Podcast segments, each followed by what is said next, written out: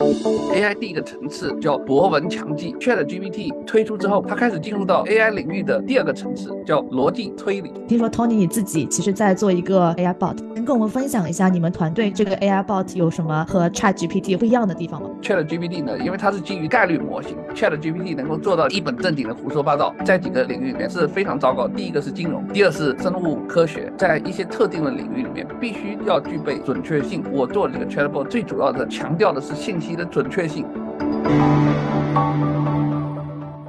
Hello，大家好，欢迎回到北美金视角。我是坐标上海的 Brenda，我是坐标波士顿的 Elaine。那其实最近这个 Chat GPT 的风非常非常大，包括我爸妈啊，啊身边同事都在给我 转各种相关的内容去学习和了解。我们看到说，其实很多内容里面是小学生可以让 Chat GPT 帮他做作业啊，包括说在担心以后是不是 Chat GPT 会把很多人的工作岗位给取代了。那其实除了 Chat GPT 以外，还有很多其他类似的智能工具。那我们统称。他们为 AI bot，有些人会因为 AI bot 可以提高工作效率而非常期待，有些人呢会因为它可以有问必答而感到很激动。但像有些人，比如说我自己，可能就会因为担心工作有一天会被 AI bot 取代而忧心忡忡。嗯，对，其实每个人的看法还都挺不一样的。就是之前呃，微软好像就说要把这种技术应用到他们 Bing 的搜索里面。我之前还看一些文章说，以后如果我们想要做一个旅游的计划，比起我们自己可能现在要做攻略很麻烦，对吧？你只需要对 Bing 或者是在呃 Chat GPT 上面说啊，请给我安排七天的西藏行程，它就会帮你从每一天它的行程都会帮你全部规划出来。就它是一个更加智能的搜索引擎。这样看了一看也非常的激动。就是其实。不管是旅游，还有你说的这个写作业呀，啊，这个问问题呀，提高工作效率，其实它有很多不同的应用场景啊。那其实我们就很想了解一下，它到底哪一些方面它是能够帮助我们的？我想大家也很关心这件事情，到底能怎么提高我们的生活、工作、娱乐效率？同时呢，这背后是怎么实现的？用了什么样的技术？我们也非常的关心。所以今天呢，我们请到了我们的好朋友 Tony 来跟我们解答关于 Chat GPT 有关的问题。其实 Tony 他最近的团队啊。开发了一款智能的 AI bot，也就是聊天机器人啊，可以自己学习啊，在微信群里和大家聊天啊啊，我也看了看，好像可以根据每个人的说话习惯啊，来再来做出非常有趣的人性化的这个回复，所以我们也很高兴能请到 Tony。Hello，Tony，跟我们打个招呼吧。Alan 好，Brand 好，非常高兴又有机会来和大家来一起来吹牛，来侃大山。呃，尤其是在周末的晚上啊，这个聊聊一个比较有趣，但是呢又比较严肃的一个话题。好呀，非常感谢 Tony 啊。那我的第一个问题就是这个 AI bot，它主要的功能就是回答所有的问题嘛？它是真的可以给学生写作业，然后还可以写论文，就是非常流畅的这样子啊，写各种各样的文稿嘛？它是不是说只有在这一方面它是很成熟的？啊，其他方面它不行，还是说其他方面也有一些我们可以应用的小场景可以分享呢？我觉得在回答你的这个问题之前，我们先来讲讲 AI 的三个层次，以及为什么这一次 Chat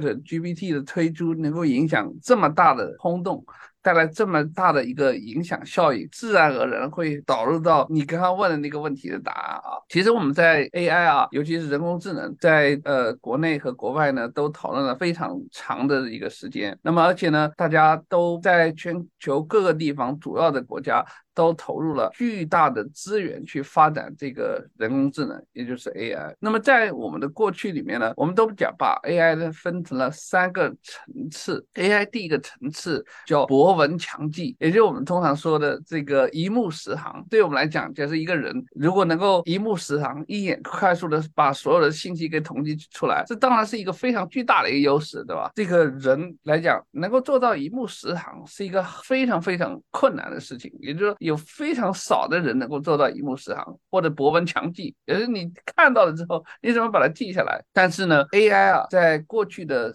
呃十几年的发展历程里面，基本上我们对它的一个最主要的认知就是 AI 能够做到博闻强记。也就是一目十行，这是 AI 发展第一个层次。但是呢，当我们发现 ChatGPT 推出之后，它开始进入到 AI 领域的三个层次里面的第二个层次。这第二个层次是什么呢？叫逻辑推理。逻辑推理，也就是很简单的一种是叫一叶知秋，它能够根据一件事情的一个事物的内在的联系，能够去找到一些这个事物的这些关系，并且根据这个关系呢，能够去找到一些相应的这个理解。那么这个 AI Chatbot 的这个推出，让我们看到了这个一叶知秋的一点影子。我相信啊，在这个 ChatGPT 推出来之后啊，全球呃一夜之间 sign up 一个月之内啊，sign up 用户超过了十一个 one billion 的十个亿，也就是非常多的人已经开始去使用了这个 ChatGPT 去做呃很多的这个事情。一个最主要的一个作用就是聊天 conversation。大家发现呢，这个 ChatGPT 已经能够呢，在一些乱七八糟的这个信息里面呢，开始去做一些理解，或者至少它这个回答里面，大家似乎看到了某些的理解。也许他可能懂，也许他不一定懂。但是目前来讲，给大家，尤其给国内的用户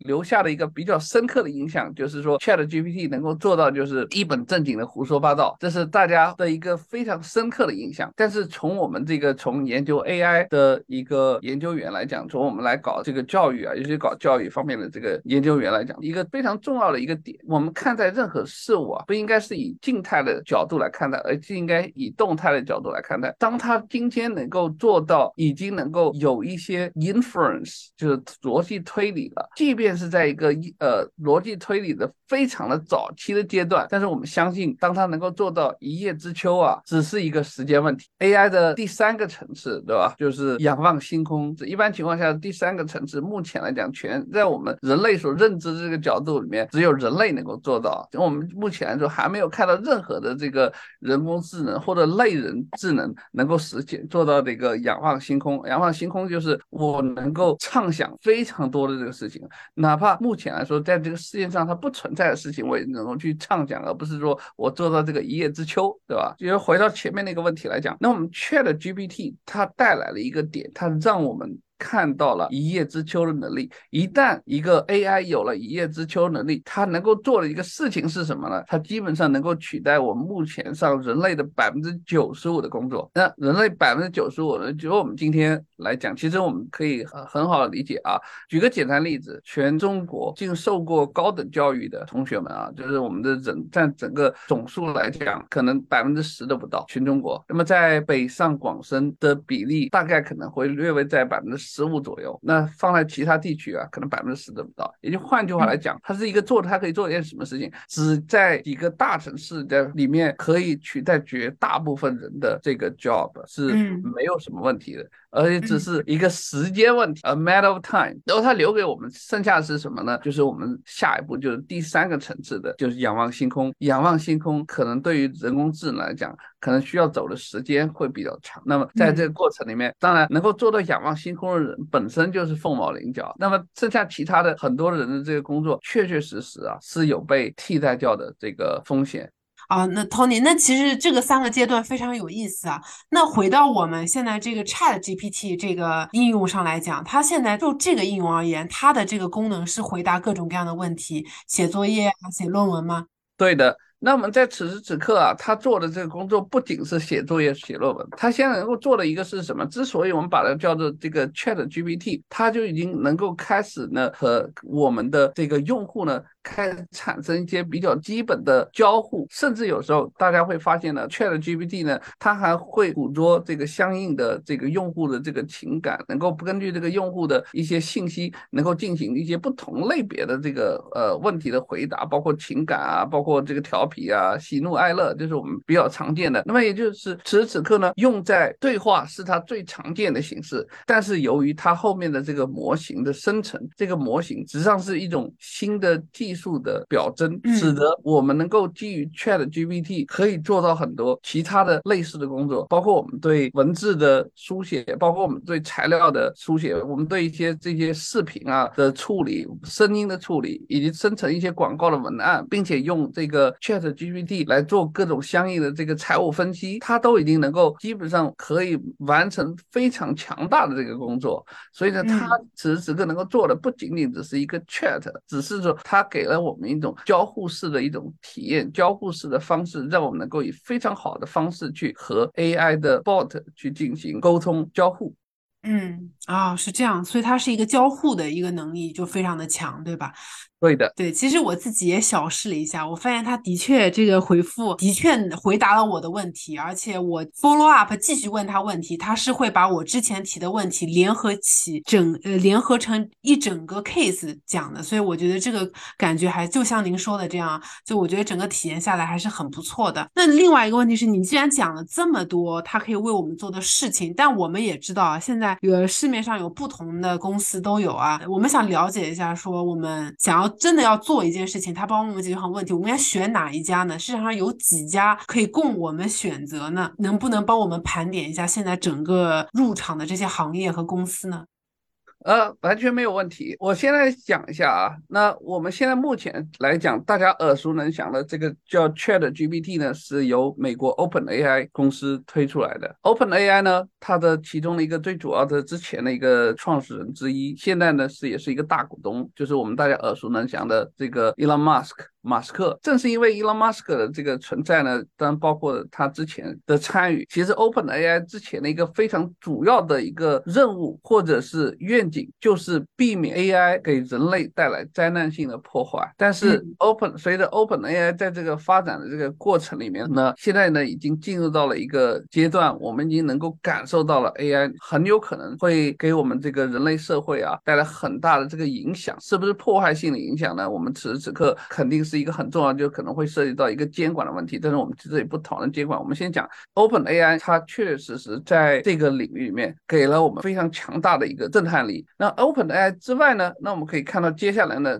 有很多的动作，包括微软，那我们都是非常清清晰的知道，微软迅速的就把 Open AI 的这个 Chat GPT 集成到它自己的搜索引擎 Bing 里面，准备推出了一个搜索引擎叫 New Bing，并且呃两个星期之前呢已经开了这个新闻发。发布会让大家看到了这个牛病的一个强大的这个文字和信息处理能力以及对话能力，这也是我觉得冲击感是非常强的。所以呢，如果大家在使用这个 Chat GPT 只是一种对话的形式的时候呢，那么接下来的这个微软的牛病啊，会让大家感受到更加强大的 Chat GPT 的这个文字信息处理能力。那么我们都知道，Chat GPT 此时此刻呢，它到达的这个级别是 Chat GPT Four。那么 Chat GPT Four 呢，很多它搜索的此时此刻的它的训练的那个语料库，也就是它的数据库啊的时间呢，是在二零二一年。也是我们很多时候在使用这个 Chat GPT 的时候，一个最大的感受就是二零二二年和二零二三年事情，他不知道，对吧？但是微软呢，正好把这个是 Chat GPT 集成到里面，能够让大家感受到这个实时性。所以呢，这个牛病呢，也会是大家的一个选择。那么在牛病的这个推出的这个同时，其他的大公司，包括啊这个谷歌，包括我们国内所知道的这个百度，都先后。后再发声明，自己呢也要去进入到这个 Chat GPT，也就我们所说的这个 LLM 大战，呃，大语言模型啊 race 里面。那微软的 CEO 直接就在他的这个广告词里面叫做 New race just begin，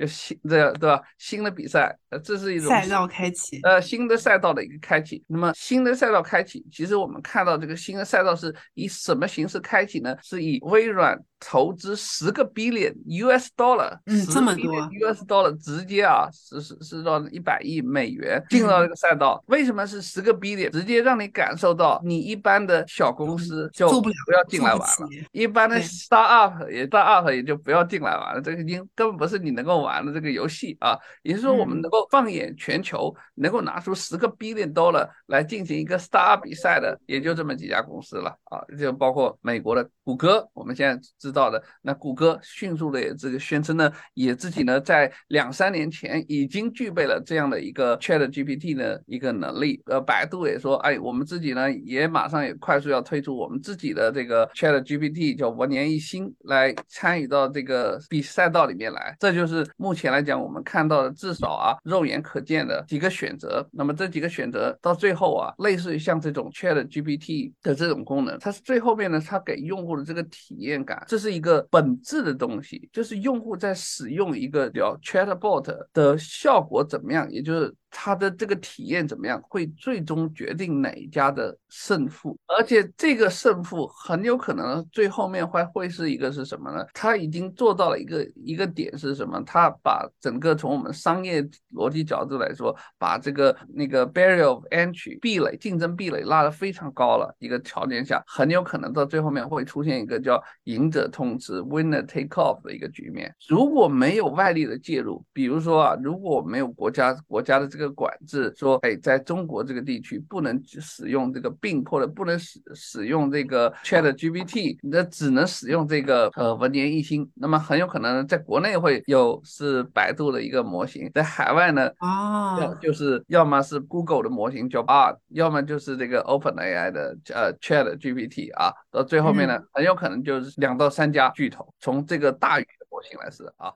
了解，那那其实，在这样情况下，我们就更加好奇了嘛。因为听说 Tony 你自己其实在做一个类似的 AI bot，能跟我们分享一下你们团队的 AI bot 有什么和 Chat GPT 或者说现在主流的巨头在做的事儿哪些不一样的地方吗？包括你们啊，为什么开始想要做这事儿，然后做的过程中的一些思考和想法，遇到困难可以跟我们分享一下吗？对对对，呃，Brand，其实我们在做这个 bot 都已经是做了三年了，Chat bot 不是我们今天才做的啊。那么最先我们把它称作叫 Crypto Gravity，Crypto Gravity，顾名思义，它是在 Crypto 这个领域里面有它自己的真知见解。我们今天看到的所有的这几个模型，不管是 Chat GPT 也好，那个 bot 也好，还是文言一心好。也好，他们最主要的一个核心或者一种描述呢，是一种通用的 chatbot 或者通用的 AI。所谓的通用 AI 是什么？它是什么意思呢？就是指我并不会对任何的方面上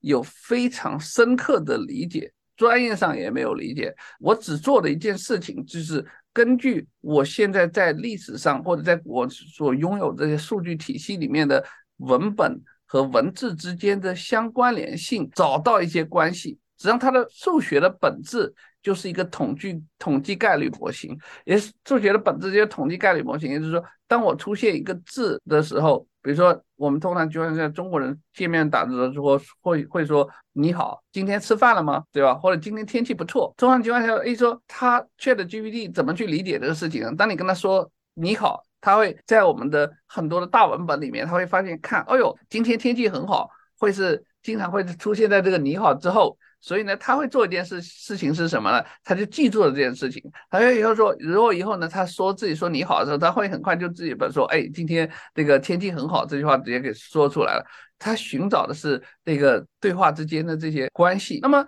这些对话的这些关系，在一些很多的这个特定的领域里面。他是没法适用，他根本不知道去理解的一些东西。举个例子，就前面我们提到的，我们最新的呃区块链领域里面。可能会有很多新的这个技术，可能也会有很多新的这个知识，而且是新的技术和新的知识和与与旧的这些数据或者旧的这知识之间，可能之间是没有任何关联性的。所以，当你问到这种新技术和新知识的时候，他不可能答得出来，他也不知道这是什么东西，因为他找的一个东西是逻辑关系。那对于我们来讲，在三年以前呢，我就试图要做一件事情是什么呢？就是能够让更多的人去了解到这个。Blockchain，但如果还有印象的话，呃，在之前节目给大家介绍过，甚至我是在 UIUC 的呃 Innovation 和 Disruption Fellow，也就是我在 UIC 主要负责整个呃我们学校在教育领域方面的技术创新，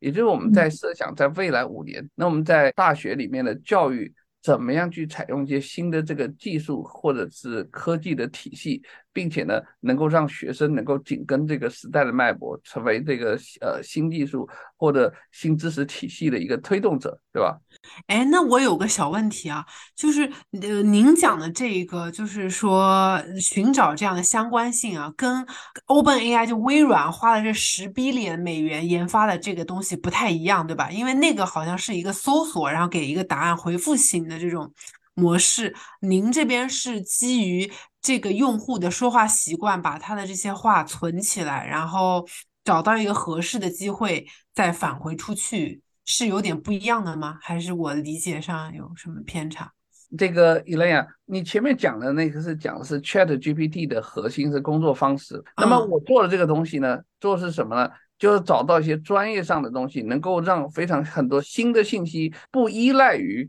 这个旧的这个语言模型，就能够产生一些相应的这个新的信息，而且最主要的强调的是信息的准确性。前面我们先给大家讲了，Chat GPT 呢，因为它是基于这个概率模型，那概率模型呢就会说，我经常它会有一些概率会把其他的信息呢和这不相关联的信息拼在一起。形成了一个答案返回来，这就是大家经常看到的胡说八道，对吧？对于 Chat GPT 回复过来的信息里面的真实性和准确性，大家都要去进行相应的校验。也是在很多的领域里面，尤其是在几个领域里面，这些方面是非常糟糕。第一个是金融，第二是呃那个呃生物科学、生命科学或者医疗领域，这两个领域里面。是没法去做到胡说八道的。你还可以设想一下，假设我们说我要去买一个股票，然后你给我的信息是一个错误的信息，那我一根据一个错误的信息，假设我去做了一个投资，那你的损失就是巨大的，对吧？那同样的，我在这个医疗领域，假设我医生。或者是用户根据了这个 Chat GPT 提供的一个建议，我让我吃什么药，比如说我这个明明是得了这个新冠，然后你就让我只去吃一个感冒药，可能就会延误这个病情的这个救治，对吧？那这种东西呢是会带来一个巨大的这个风险的，就包括我们的资金和生命的这个风险。所以呢，这就是为什么说我说。在一些特定的领域里面，必须要具备准确性。这也就是我做的这个 Chatbot，在三年以前就我们就开始做的这个 bot。这个三年这个 bot 呢，当时呢，我们是基于这个谷歌的这个 Bird 这个模型来。构建的基于谷歌的这个 BERT 模型来构建的，因为我们建立了很多的这个相关联这个数据库和这个，尤其是 blockchain 和 crypto 相关的。那么这呢，会对一些金融投资人，尤其是在 blockchain 里面的参与的人和这个投资人，对于他们来说，注重非常注重信息的准确性来讲，就是非常有效。这也就是为什么我把它称作叫 crypto gravity 的一个最主要的一个缘故。所以大家可以看到，是有机会去使用这个 crypto gravity，会发现它对这个。blockchain 或者和 crypto 相关联这些信息的回答，那要比 Chat GPT 那要准确的多，而且实时性也非常的强。举个最简单的例子，比如说我想问一下，比特币呃此时此刻的价格是多少？那 Chat GPT 它回答就给你回答是二零二一年的一个一个一个信息，或者他让你到一什么网某某某某网站去看这个信息，对吧？那对我们来说，这个对用户来说体验就很差。那我们现在此时此刻，我们就 Crypto Gravity 就可以直接告诉他，此时此刻比特币的交易价格是多少啊？这样子，相当于说，不同于 Chat GPT，你们这个是可以呃给出一些更加准确的信息，基于现在有的这个情况，是吧？没错，而且呢，因为这个项这个项目呢是由伊利诺伊大学创新实验室呃资助的一个项目，我们创新呃我是创新的实验室的 fellow 啊，所以呢，当时呢推出这个项目的一个最主要的目的，能够让很多的这个学生去学习这个区块链这个知识，也就是他们可以随时随地问各种各样和区块链相关联的这个信息，它是一个比较像一个 educational 的一个 platform，也就是我们现在呢是让它。作为一个学生的一个 AI 助教。嗯，他可以不需要在有 TA 的这个情况下，可以随时随地去问各种相关联这个 blockchain 的问题。那么现在呢，由于这个 Chat GPT 的这个推出，我们呢也把这个 Chat GPT 的这个能力呢也引入到了我们这个谷歌 Bot 之上，和我们之前做的这个基于谷歌 BERT 的模型构建起来的 Chat Bot 已经融合起来。所以我们现在的这个在做的这个 Chat Bot 能力是非常强的啊，既具备回答。既能够让这个一本正经的胡说八道，也能够解决在我们这个在特定领域里面的准确性的问题。啊，我听你这么讲，我非常啊期待这个产品上线啊！我也想用用看，作为一个金融行业从业者，我这样的话可以直接就那个使用，非常非常好，很快啊，这个很快会，我觉得可以，是不是可以让呃。呃，到时候我会给一些链接，到时候呢是可以可以给一些这个北美金视角的一些听众，对，如果听众感兴趣的话，对，我们会附上一个链接。那如果有兴趣的听众们，点一下这个链接，可以跟这个 Tony 研发的这个啊聊天软件玩一玩，对吧？哎，对的。对，对对啊，那其实您刚刚讲到一个很有趣，就是说您原来初衷是给这个学生做一个助教用，其实我们也发现啊，这个应用，嗯，因为你如果给助教的话，其实相当于说啊啊，相当于嗯，就换一个例子来讲吧，其实还有啊、比如说 AI art，对吧？比如说有一些艺术家会输入一些关键字，用 AI art 生成一些图片，找灵感，对吧？然后有一些学生呢，输入了一些东西，直接一篇论文出来了。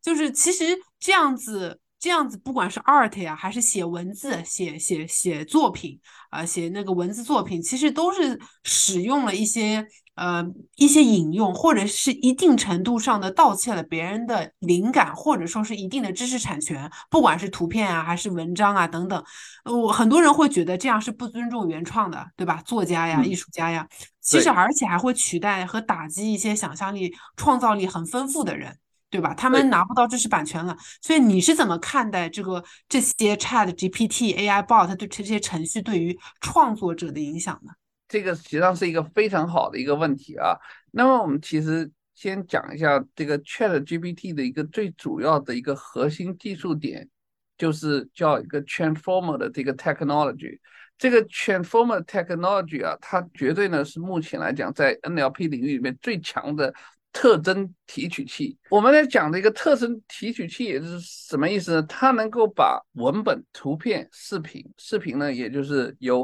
很多帧的图片组合起来的。那语音呢，实际上呢，也在本质上呢，也是一种语言，一种文字，只不过它是以声音的形式把它表达出来，但是它实际上也是一种文字。所以我们可以看呢，在经过一个这个非常强的一个特征提取器之后呢，主要的这个特征，不管是文字文稿的还是声音的这个特征，都能够被提取出来，甚至图像特征都可以提取出来。这样呢，我们就可以做到像这个前面一类讲的，我们很可能。通过这种算法，通过这种 Chat GPT 的这种 AI 的技术，能够完成对很多人、语言、物品、商品的模拟、描写、模仿。那这也就是让会涉及到一个最强烈的就是这个知识版权的这个问题。那么这个知识版权这个问题，实际上呢，确确实实是要引起大家的注意。那么在此时此刻呢，我们也其实看到了一些新的这个技术的应用。目前来讲，主要一个两个主要的一个目标，其中之一是识别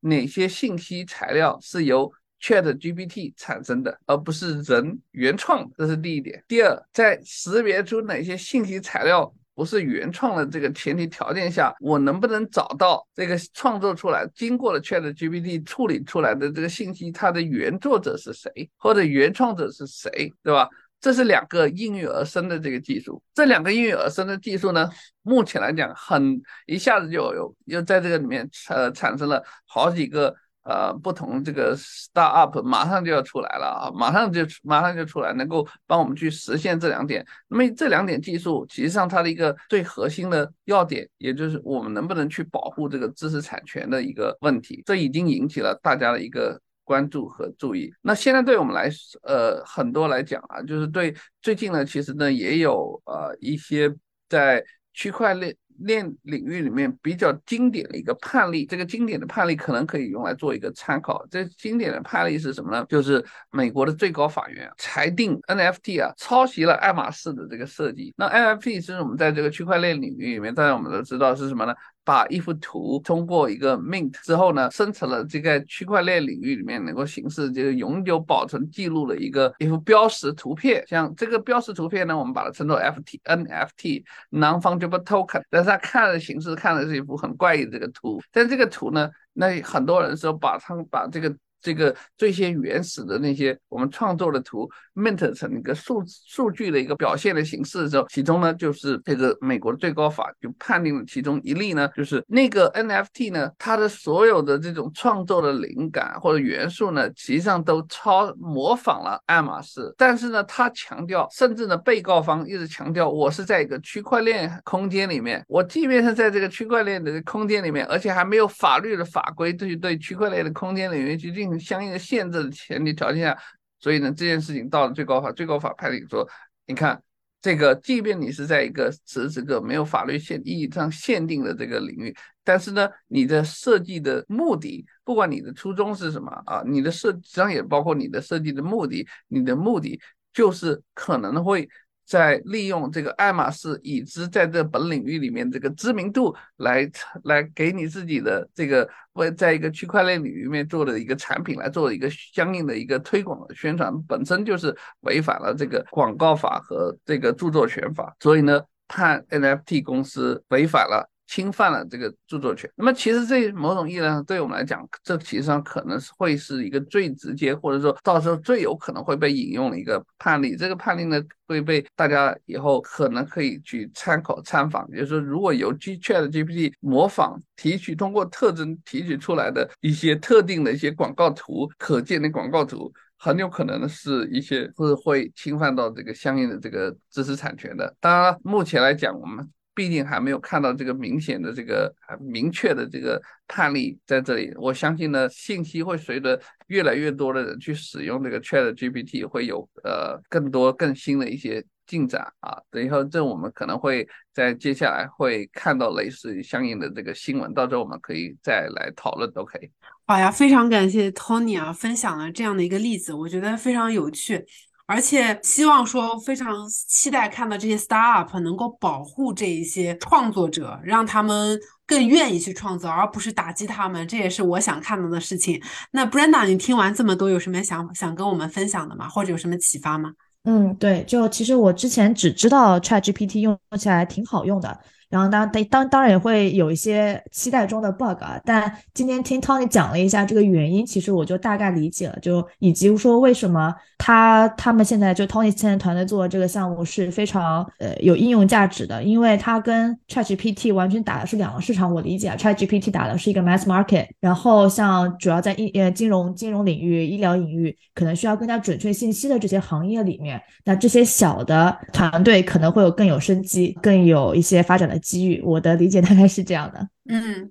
非常感谢 Brenda。Tony 有什么想法吗？呃，像 Brenda 讲的啊，这个呢，我们其实呢，在各个行业里面，我相信随着这个 Chat GPT 技术的这个推出，很多的行业可能都会要遭遇一个重新的一个洗牌，也就是说。对于很多在不同行业，尤其是在垂直行业里面，我相信是提供了非常多的这个机会的，也会有在不同行业，我相信啊，都会有很多的团队已经跃跃欲试，已经在相应的在等待尝试。那么核心的一个优势或者核心的竞争优势，就是是否能够在一些特定的行业、特定的领域里面具备一些别人不具备的一些垒。这些壁垒可能包括知识的壁垒，也包括数据的壁垒。哎，你说的这个壁垒很有意思啊！我也，我们的确也应该想一下，说，比如说 Chat GPT 未来很可能很可能会取代，我们应该要做什么样的准备？那今天因为时间关系，Tony 会为我们分享到这里啊。我们下一期呢，会依然请到 Tony 来跟我们分享更多的关于这个未来的展望，我们应该拥有哪一些技能点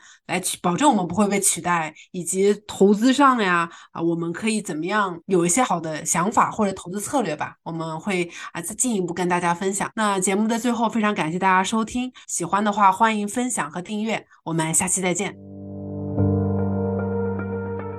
跟金视角聊人生，感谢您的收听，请在各大播放平台和公众号上搜索“金视角”，订阅我们的栏目吧。金融的金，事件的事，角度的角，一键三连，从我做起。我们下次再聊。